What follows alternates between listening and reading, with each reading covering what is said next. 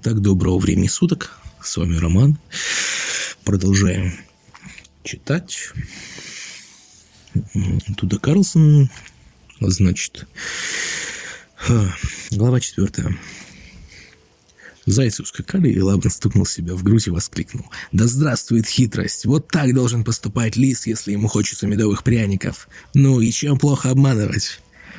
Юкию и Туфиту не успели еще отбежать слишком далеко. Они услышали, что сказал Лабан, и тут же возвратились. «А мы-то думали...» Глядя на Людвика, сказал Юкию. «Обманщик!» Добавил Туфиту. «Больше мы с тобой не играем!» И они снова исчезли, а Людвиг XIV повесил нос. «Мои лучшие друзья!» — упрекнул он. «И тебе не стыдно?» «Мне никогда не стыдно», — улыбаясь, ответил Лабан. «Глупым зайчатам не нужны медовые пряники, а тебе не нужны зайчата. Разве ты не помнишь, что сказал наш папа?» Лабан открыл пакетик и сунул в него нос. «Как пахнут!» «Ты смотри, а я буду лопать их. Сразу все-все съем». «Ну и дурак», — загадочно сказал Людвиг XIV.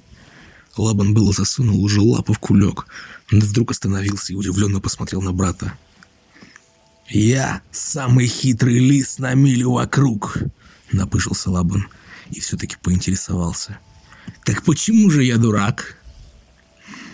«Если бы я был в твоей шкуре, я сохранил бы все пряники, пока мы не вернемся до дома», — ответил Людвиг XIV. Представь себе, как наши братья и сестры полопаются от зависти, когда ты будешь есть пряники, а им останется только облизываться. Лабан задумался. «Иногда ты довольно разумно рассуждаешь», — наконец согласился он. «Когда мы придем домой, я спрячу пакет, а вечером съем пряники при всех». Лабан спрятал кулек под своей кроватью. Только Ледвиг XIV знал, куда. А когда все лисята начали укладываться спать, Лабан, глядя в потолок, сказал, «Пожалуй, время полакомиться медовыми пряниками». «У тебя нет никаких медовых пряников», — рассмеялся Леопольд.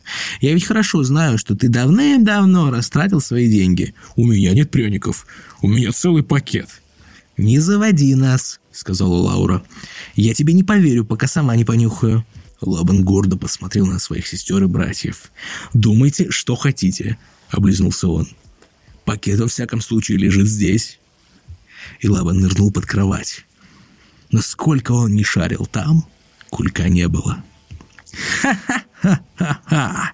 — засмеялись они. «Полакомился!» Когда Лабан наконец вылез, Нос его был совсем красным от злости. «Кто украл мои пряники?» – заорал он. «Ну-ка, откройте свои глотки, все! От кого пахнет медом, тот и вор!» Все лисята разинули рты.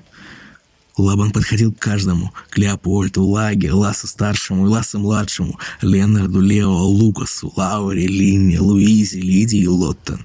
Ни от кого медом и не пахло. Остался только Людвиг XIV. Лабан остановился перед ним и зашипел. «Так вот кто вор! Ведь только ты видел, где я спрятал пакет!» «Я не ел твоих пряников», — ответил Людвиг XIV, прямо глядя в глаза своему старшему брату. «Вот, понюхай». От Людвига XIV тоже не пахло медом. Лаван почесал затылок.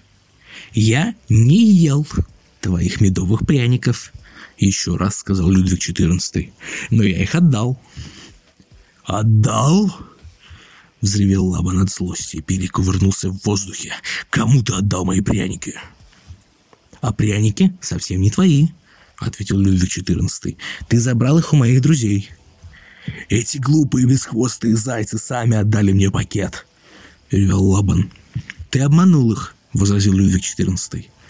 А так как горло у тебя совсем не болит, Юкию и Туфиту получили свой кулек обратно. Лабан так и выпучил глаза на своего маленького братца.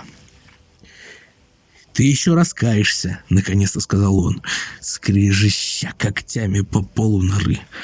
И всем стало ясно, что Лабан ужасно разозлился. Но Людвиг XIV совсем не испугался. Неизвестно, чем бы это все закончилось, если бы в это время в спальню не вошел папа Ларсон. Он стоял за дверью и подслушивал. У лисиц это не считается неприличным. «Уже поздно. Всем спать», — сказал он. «Пап, пап, Людвиг XIV обманул меня», — закричал Лабан. «Он обманул». «Очень хорошо», — прервал его папа Ларсон. «Мой младшенький обманул самого Лабана, самого хитрого лисенка в лесу. Недурно».